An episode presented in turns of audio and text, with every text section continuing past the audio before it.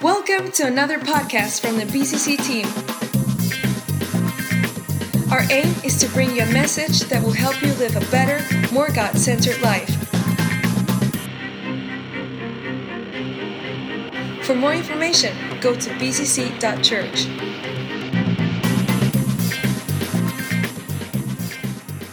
So, as Graham alluded to and has said, in fact, this is the last of the reshaped messages. And during the series, um, you'll remember right at the beginning in January, um, this is week 13 actually of this, this uh, series, um, we, we looked at the fact that God's plan is always to reshape. God's plan is to reshape. And no matter how messed up your life, if you follow Christ, if you love God, if you're trusting Him with your future, even if it goes wrong, he doesn't chuck the clay away. Do you remember that? Right at the beginning. He doesn't chuck it away. In some environments, you are worthless if you don't deliver.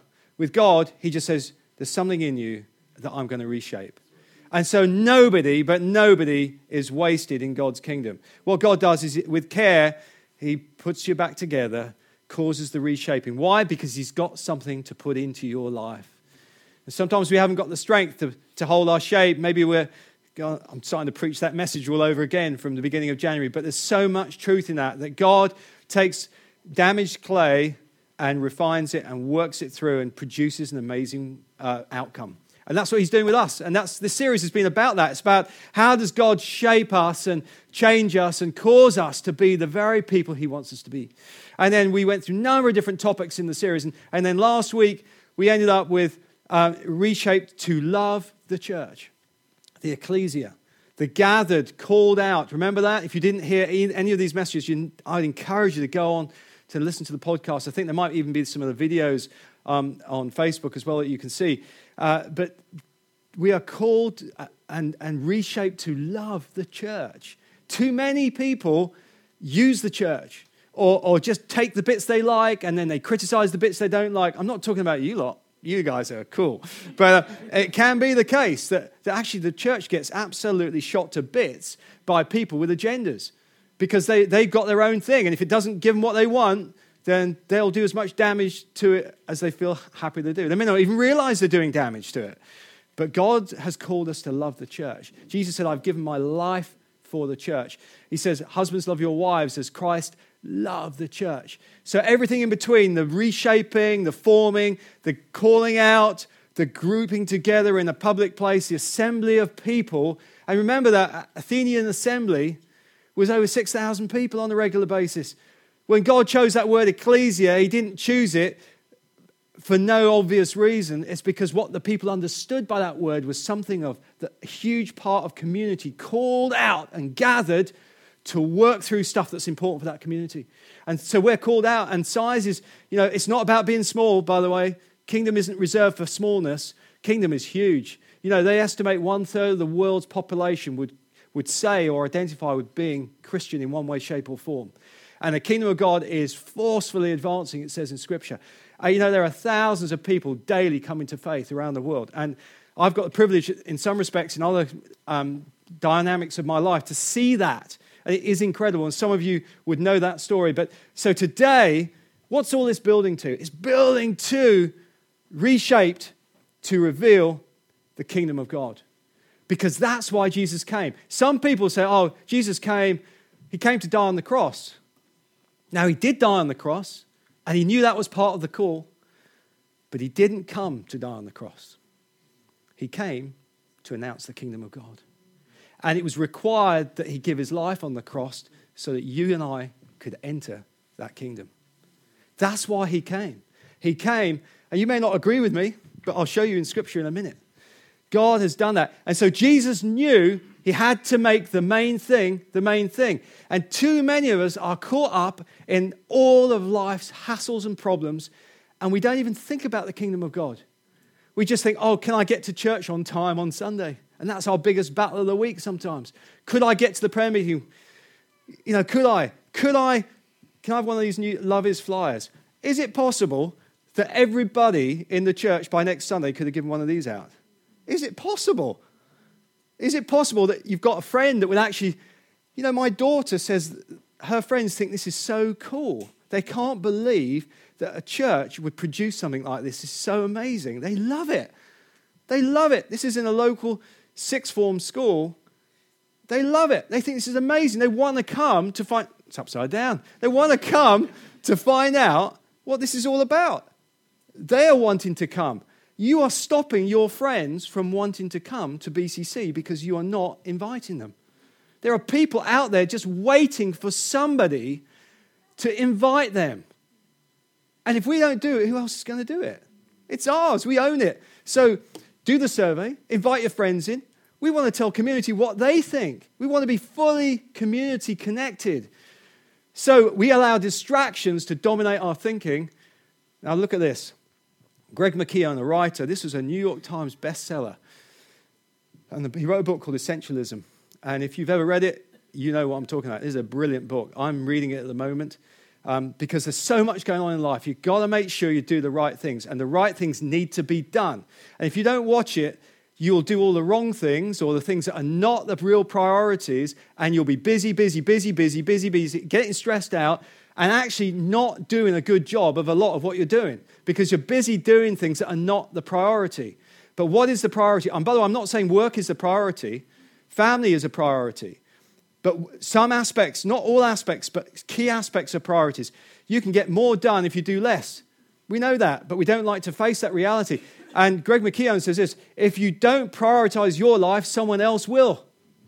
Someone else will take over your life and fill it with all the stuff that you never planned to do, and you're ending up doing it because someone has criticized something or they've given you a, a carrot to get involved in something or some kind of motivation or some kind of pressure you cannot overestimate the unimportance of practically everything.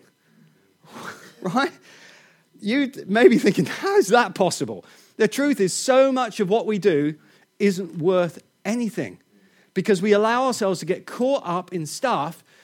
And I'm, I'm saying no to things these days because I know that there are certain things that I'm very, very, very, very good at, and there are some things I'm no good at. And if I try and do what I'm no good at, and don't make sure that the things I am good at, the things that God's called me to do and be, I will be bad at everything. Right? So um, now we'll, we'll, unpack this. This is, um, in a sense, a public domain book, but we're going to look at this this morning. So, why reveal the kingdom of God? Because Jesus made this his focus. This is his priority. It's what I said at the beginning. Luke 4:43 says, "But he, Jesus replied, I must preach the good news of the kingdom of God in other towns too, because that is why I was sent. That's why he was sent. The cross was the way to enable people to enter the kingdom of God. You know, if you don't have a healthy church, the, do you know this? The church is a primary vehicle for the kingdom of God. It's not the only one, but it is a primary vehicle. That's why you've got to love the church. If you don't love the church, you're doing damage to it. I'm telling you, you are damaging it. If you don't love it, you're damaging it because Loving the church is saying, I'm going to do the right thing. No matter what else is going on, I'm going to do the right thing. Jesus replied, I must preach the good news of the kingdom of God in other towns too, because that is why I was sent. He could have just gone off and done anything. He had the power of God in his hands. He could have just done this and done that and done this and done that. No, to preach the good news of the kingdom of God, because that is why I was sent. But we don't even have that anywhere on our list of important things at times because we, we allow other things to get in the way. We, we get other stuff that blocks us out. So why reveal the kingdom? Matthew 6:33, Shagan scripture. I'm now, I've got this image, Shagan, of a, of a man at six o'clock in the morning in the darkness running around. Uh, what did he say? I, I'm, I'm not making this up. He just said in his underpants, praising God but that's where it happens. Right, we're not doing that publicly. That's not going to be a new thing. We're not going to encourage prayer meetings to be radical new experiences. right, we're not going there. But I loved it. Didn't you love it? The heart. And by the way, when I was with Pregan, Pregan, I'm just thinking there could be something going on here. no, no, it's not Pregan, it's Shagan. Uh, I, if God says something to me, I'll tell people. And he told me God's about to do a significant thing. I couldn't forget, well, what significant? I had no idea, but there, it was true, wasn't it? It was a really significant thing. But it's brilliant that he puts in his testimony, and I didn't know, I didn't even know he was doing the offering this morning. I didn't. Our team just organized these things for us. But, um, and his verse was seek the kingdom of God above all else and live righteously, and he will give you everything you need. I just want to open it up. You did a brilliant job, sharing the testimony about putting the kingdom of God first. You see, there are so many worries in our life and the, the, verses before this in Matthew 6 all talk about the worries of what I'm going to wear, what I'm going to eat, what I'm going to drink. In other words, what's life? What, what am, how am I going to get through life? And if you're a worrier, you've got to stop worrying. You've got to start praying and drawing the kingdom of God into your situation. You know, the kingdom of God is the rule and reign of Christ. So if you want to know how do I draw the kingdom of God into everything I do, you look and pray that the rule and reign of Christ will be in everything you do.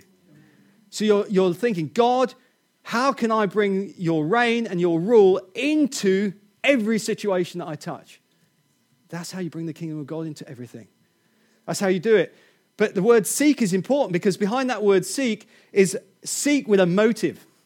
It's not seek with a compliance. It's like, not like, well, the pastor says it, so I've got to do it. Or my boss said it, so I've got to do it. Seeking is hunger. It's, I'm going to go find. I'm going to find that thing. The parables in the New Testament, you know, there's over 100 times the kingdom is referenced in the New Testament. You know, it's around the same number of times that the, the church, the ecclesia, is referenced. The kingdom is referenced. It's a really important, huge part. It's a central part of the message of Christ. Now, in the kingdom is what is love? What is grace? What is mercy? What is righteousness? What is truth? All of that stuff comes into the kingdom. But the kingdom is a very real place. It's a very real entity. It's a very real um, part of what God is talking to us about. Seek that kingdom to find it. You're seeking to find it. So you're looking, looking for that pearl of great price. Sounds like a parable, doesn't it? You're seeking what really is worth finding. So it's, it's, when you seek, it's with a, a hunger to get that thing that you won't get if you don't find it. That's what it is. But to seek is also to crave after. Who was craving anything this week during the fast? Anybody? Chocolate? Got ya. Cheese? Yep, got ya. Some people were craving pizza. Rob Thomas said to me, Pizza. I'm just so looking forward to pizza.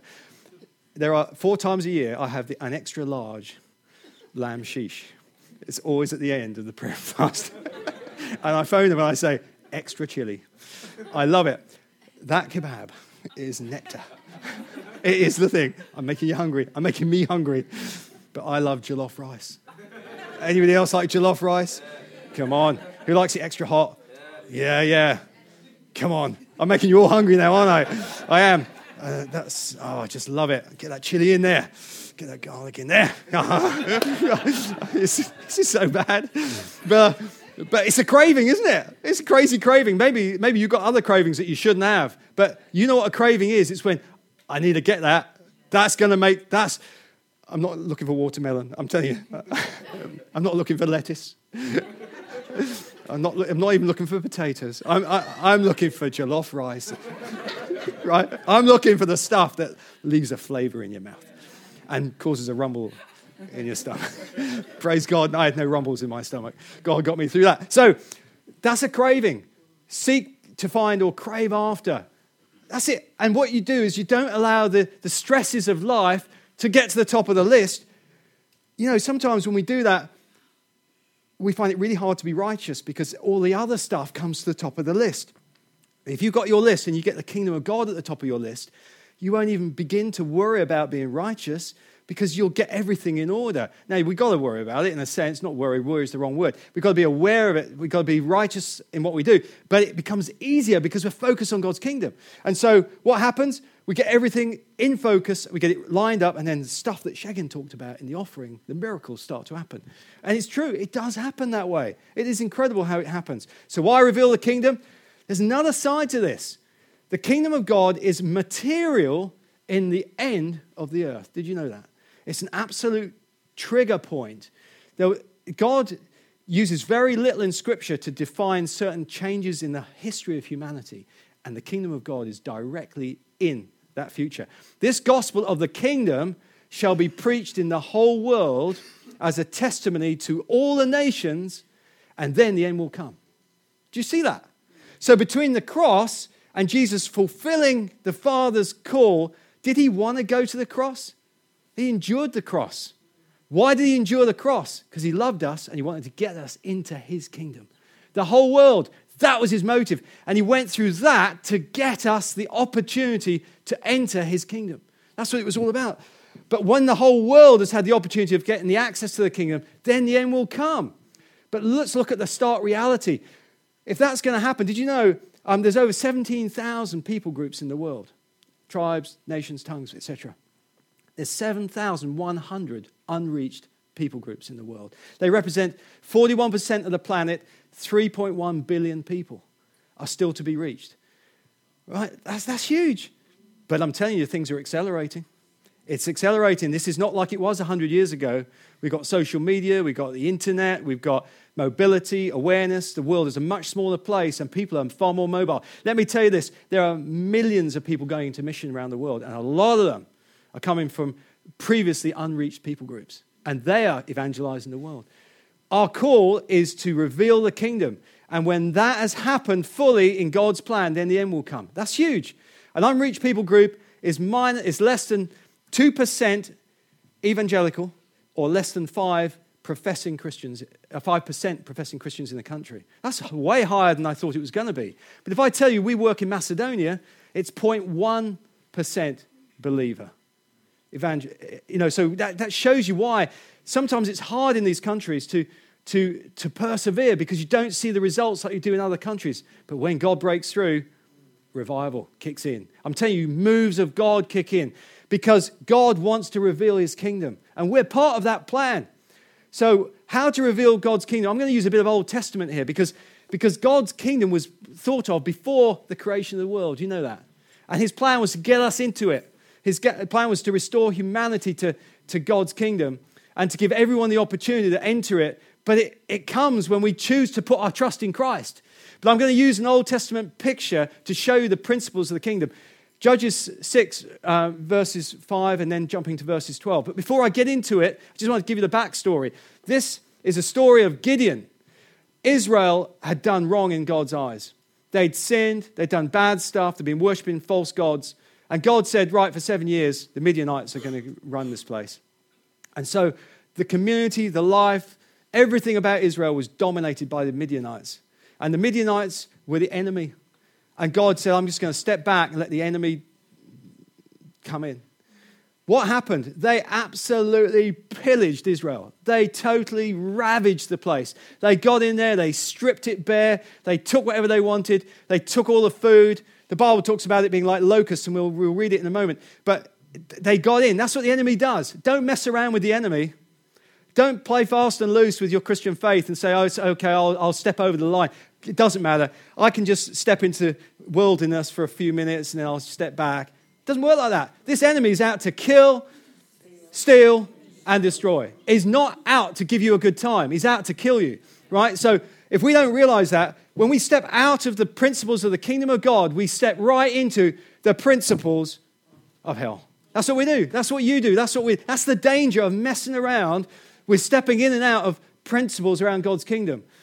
Right? It says so Gideon's in this context. And what's he doing? He's, he's at the bottom of a wine press hiding grain because he knows the locusts will come and eat it. The enemy's going to come and take whatever it can off him, and he's hiding it. You know, Israel, it says that the people were hiding in caves, they were hiding in mountains, they were hiding in little strongholds, they were hiding, they had lost all their identity. That's what happens when the enemy gets in. It sounds like society, doesn't it? It'll rip to shreds all the things that are important to God. It will try and consume and devour, take lives, kill indiscriminately. When the enemy gets in, he will destroy everything he touches and take away everything from people who trust God, if he can get in. So it says in verse 5 these enemy hordes coming with their livestock and tents were as thick as locusts. They arrived on droves of camels, so numerous to count, and they stayed until the land was stripped bare. That's what the enemy's going to do. You can't mess around with the enemy. You've got to do what God wants. Get the kingdom of God at the top of your list. And in all this, with Gideon down in this wine press, suddenly the, the angel of the Lord appeared to him and said, Mighty hero, the Lord is with you. How does that work? He was not wearing his Superman suit, let me tell you. He was, you will read it in a moment. He was a guy who was really caught into a difficult situation. God saw his future. God saw who he could become. God saw what was in him that he could do something with. God saw God saw the hero in you and me. He sees it. He sees it, Ben. He sees it, Alex. He sees it, Norman. He sees it. Shagan, he sees it. Bree, he sees it. God sees. Nee, he sees it. He sees the hero in you. He sees it, Leslie. He sees it, Willa June, even though you're cutting some moves that were kind of weird. right, he sees the mighty hero. It's not just a hero, it's a mighty hero. He sees it. And he wants to get it released. He wants to get it released. So, how to reveal God's kingdom? Trust God's guidance. Judges 6:13 says, it goes on to say, Sir, Gideon said or replied, if the Lord is with us, why has all this happened to us? And where are all the miracles our ancestors told us about? Didn't they say, The Lord brought us up out of Egypt, but now the Lord has abandoned us? and handed us over to the Midianites. You see, there's plenty of reasons why you can get out of the, the game. You can, you can say, My life's too tough. I'm in this mess. I'm, I'm, I'm, God, you weren't there. I haven't seen the miracles for a long time. They used to happen, but I don't see them right now. You know, I'm a Pentecostal. How come you haven't healed me? We find reasons not to do what God wants us to do. We find reasons to not do the right thing. We find reasons to criticize. We find reasons not to love the church. We find reasons. We give ourselves excuses. And what's going on here is that God is just letting that come out of Gideon because he knows there's disappointment there.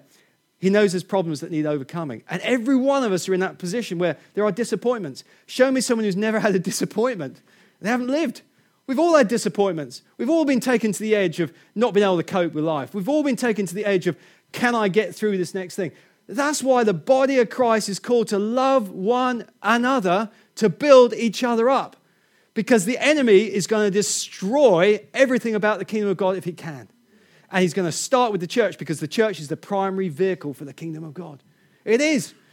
That's what's going on here. So God wants to build confidence, and he doesn't mind if you've got a whingy moment, but just don't stay the whinger. See the mighty hero that God wants to draw out. Judges 6 14 to 15. How to reveal God's kingdom. Trust God's strength. Trust his strength. Verse 14 Then the Lord turned to him and said, Go with the strength you have and rescue Israel from the Midianites. I'm sending you. But Lord, Gideon replied, How can I rescue Israel? My clan is the weakest in the whole tribe of Manasseh, and I am the least in my entire family. Whinger! he's just moaning, you know, but it's probably true. It's probably true. It probably is true. But he's seeing truth and allowing that immediate vision of his own eyes and his experience to define him. And God's not defining him like that. He says, go with the strength you have. He doesn't say, go get somebody else's strength, go to Bible college first. He's not saying that. He's saying, go with the strength you have and make a difference. Go with the strength. Because God doesn't want to use his strength, he wants to use his own strength. And if you and I try and define the future by our own strength, you're on a long and tiring road into a brick wall because it's never going to happen. God is not going to use your strength, He's going to use His strength, but us following and being led by Him. That's it. That's why the kingdom's so important, so that we can draw people in. The strength you have. And what is this? I am sending you to do it. He could have done it himself, but he's sending us. And that is what God does. He sends us, no matter who we are, He sends us where we are. He's in a wine press hiding grain. He wasn't in the church building. He wasn't in a synagogue because they, they were just not happening. He wasn't in the place of worship. He was in a wine press hiding grain. God will touch you where you are and change your situation. But it's got to happen. You've got to hear and you've got to respond. He's got to be willing. But I am the least in my entire family, in the smallest tribe. It doesn't matter because it's not about you, it's about Him. It's about Him. It's about Him getting hold of our lives and shaping them, reshaping them into the very, very thing that He can see has got the ability to make this hero work in us. So Judges 6:16, how to reveal God's kingdom? Trust in His power. It's, it's not by strength or by might, but by my spirit, says the Lord. Verse 16, the Lord said to him, That wasn't a quote from Judges, by the way. I was just dropping that extra one in. The Lord said to him, I will be with you, and you will destroy the Midianites as if you were fighting against one man. So God has just removed the hordes, like locusts, to one man. He said, You just got to deal with the one. You just got, you got to just deal one on one. We can all do a one on one with someone, can't we? We can all handle one on one. But sometimes the, problem looks so big that we say, I just can't, can't engage. I can't, I can't do this. I, I'm not capable. I haven't got. How am I going to do that? Jesus, no, I'm going to make this whole thing, this monster that's in front of you, like dealing with one man. It's like fighting against one man. You know what God did? I'm not going to tell you the whole story because it's brilliant. You should study it in your life groups in this coming week or two, or after Easter maybe. How to reveal God's kingdom, trusting God's power. You know, Gideon, it says the Spirit of God came on Gideon. He sent a message out to the tribes, and uh, he blew a ram's horn, and 32,000 men were, were gathered. Well, what's 32,000 compared to this horde? Not a lot. Um, and God sort of looked at that and said, Well, I don't want you to think you've done it by yourself, so I'm going to reduce the number a little bit. Um, tell those who don't feel confident and don't want to fight and they're a bit afraid to go home. So 20,000 went home, right? So um, something like, yeah, so I think it left 10 or 12,000. Anyway, so God said, no, that's still too many. Um, go down to the brook, take some water, and just choose. I'll, I'll thin it out a little. So God's thinning it all out. Why? Because God wants to be seen to be the one who gets things done. And so, of course, you know the story. It was only the men who cupped the water to their mouths, not who lapped it from the brook itself, that God said they're the ones. So that's the 300. So 300 men against the horde. That sounds incredible. How's that possible? Do you remember last week when we talked about love the church? How many people, regular attendees, partners, and the wider, how many people in BCC right now? Do you remember the numbers that Rob put up? 500. What could we do? What's the potential? It's massive. It's huge. It's massive. 300 men on a hillside, and they looked at the enemy in the valley below. And if you read the, text, it says they looked like a multitude. In fact, it says that the camels looked, there were as many as specks of sand on the seashore. That's the camels. And they had their tents, they had all this other stuff. They were just like swarms of locusts, it says. And there was a lot of people, a lot of people. A lot of people. And you know what? They defeated the whole lot, the 300. God's, um, Gideon separated them into three groups of 300, 100 each. And you know what he ended up doing? He, they took a sword, they took a trumpet, and they took a, a pot, a clay pot. And what was inside the clay pot? It was a light. And they went I'm cutting the whole story short. They went down into that camp and they blew those trumpets, and the men shouted out, and they broke the clay jars, and what was underneath it? Lights. When we go into the enemy camp, we're taking the light of the truth of Jesus Christ. And what's the sword of the Spirit, which is the word of God? And what's the trumpet? It's letting people know you're there. We are invisible in the marketplace at times. We're invisible in community at times. We've got to take the light, the word of God, and we've got to make the right noise to let the enemy know where we are.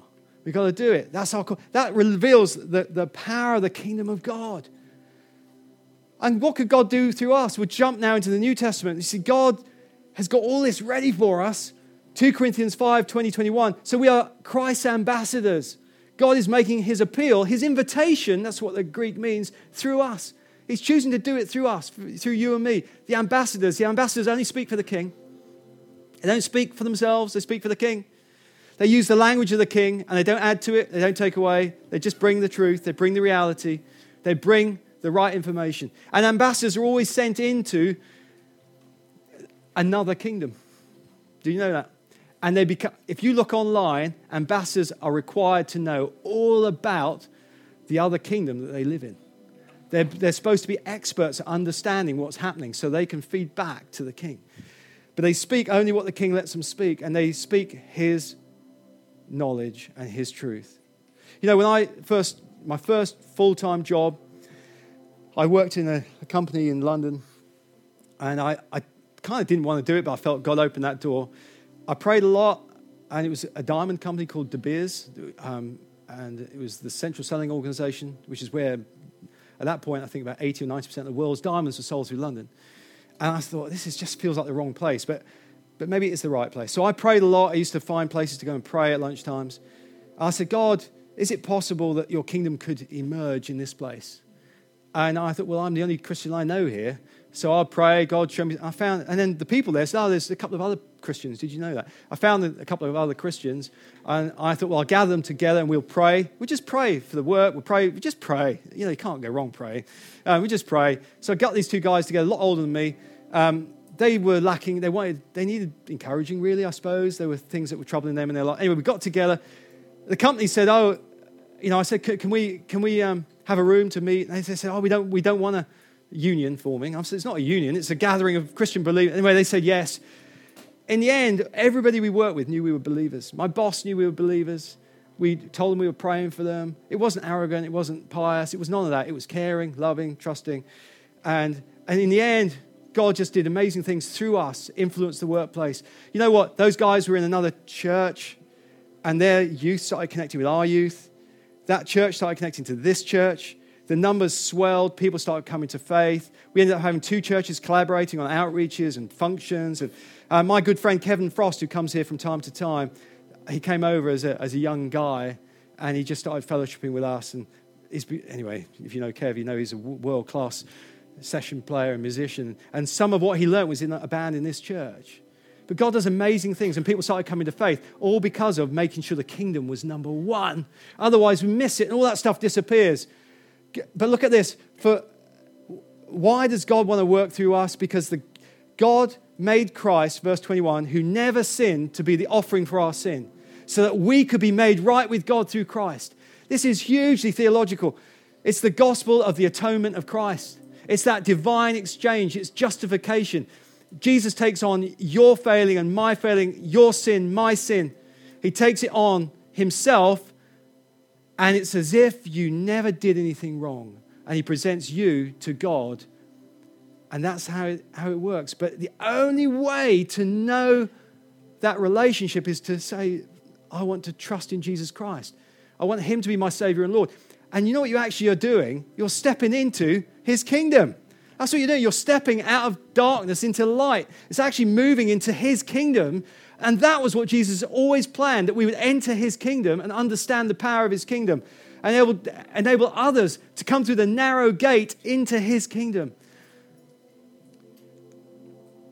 What could God do through us? Well, Bill Bright, founder of Campus Crusade for Christ, Loren Cunningham, the founder of YWAM, huge organization. You know, Bill Bright, there's now I believe it's 25,000 missionaries full time in the world through Campus Crusade, or what was, it's changed its name since. But they talked about the spheres of influence in society. They just read scripture and thought, well, this could be relevant. I want to share that with us this morning. That, you know, society's got so many areas of expertise in it, and they're, they're almost like kingdoms, but we're in these places. What difference could we make if we thought about things like this? Could we take the kingdom of God into news and media? Could we do it? Could we? What do we know about news and media, social media? Are you someone who's in that world? Is your light shining? Have you got your sword? Have you got your trumpet? Have you got your light shining? Is, is it happening? What could we do? What could we do in, in the space where people communicate? In that communication, social media, news space, education. We've got loads of teachers here. Um, what could happen in our schools? The youth are wanting to expand their reach into schools. They're already one and a half schools have opened up now. But could we make it five? Could we make it ten? Could we, you know, a friend of mine, Paddy, lives in Norwich, and he is invited, he's overwhelmed with the invitations to go into schools and mentor young men in schools as a Christian full-time pastor. He is paid to go into the schools and tell them about Jesus Christ. How is that possible? Because his language and his message is critical for young men of, of, this generation who have fathers all over the place, who don't know what it is to get their identity sorted out, to work on who they are, to live truth, and to trust God. And he's actually paid by schools to go in and change the way these young men think. Why could we not do that? What opportunities are in front of us at all levels, even at university? Government and law. My friend Colin Bloom leads the Wilberforce Associ- Alliance, it is, Wilberforce Alliance. Um, and he says it's the least reached part of society is government, law, and politics because people think it's a messy business. It is, but you, look what's going on right now. What a mess in Parliament. You know, what about governance in local schools? What about sitting as a councillor? What about opening the opportunity to debate in public about things we don't like rather than just talking about it? Um, health and family. We've got loads of doctors in the church. We've got healthy families in the church. But what's going on? How, how can we relate? It's brilliant what Pebbles are doing. And the ark, the ark, the potential in the ark, they're over, well, they're fully booked now. That's why they need more teaching staff. They're fully booked up as we go into the next term. But could we multiply the ark? Could we have two arks or three arks? What could we do?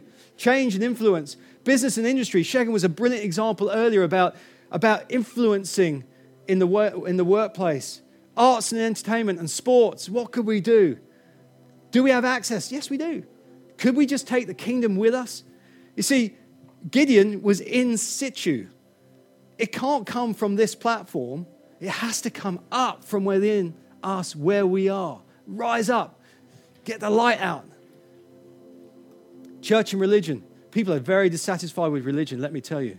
People are very spiritually minded. They want to understand truth and they're open to talk about it. People want to understand the truth of who God is. We've got a massive opportunity. We cannot stay the same. We must not stay the same. We have got to change who we are. We must become dissatisfied as a church. We've got so much to reach. Bromley, 329,400 people as of 2017. 90% unclear, 90% uncertain, 90% unsaved. Right on our doorstep. We've got access to Macedonia, pretty much an unreached people group. India, Rwanda, Lebanon, the first Lebanese te- or team to go to Lebanon is going on the 13th of May. Flights are booked to get in there and start opening up what God's got to do with us and do with them. Isn't it exciting? What could God do with us? Love is we could take a leaflet and invite one person. Is it too much to ask? we could do that. Do the survey. Draw people in. The only thing worse than hate is indifference. That's incredible, isn't it? And we hate hate. But indifference, we've got to take ownership. What could we do? It's amazing what God has got prepared. This is a brilliant church. We've got so much opportunity. Brilliant people. You've been called in, you've been drawn in. God's got you here for a reason. It's not to just fill seats, it's to be ambassadors in his kingdom. And we've got to figure out how we do that well, where to focus our limited resource. We've got to work that through. But God has given us a great opportunity. Band, join me. We're going to have our final song in the morning and then we're going to close. But isn't it amazing what God could do with us? We've got to reshape, reshape to reveal the kingdom of God. If we do that, we're doing exactly what Jesus came to this earth to do. We've got a brilliant message, and the people out there want it. They need it, and they want to know the truth because the truth is what's going to set them free. And it's in our hands, it's in our opportunities, it's in our space, it's in our ability to do that. And you don't have to be the strongest person in the world.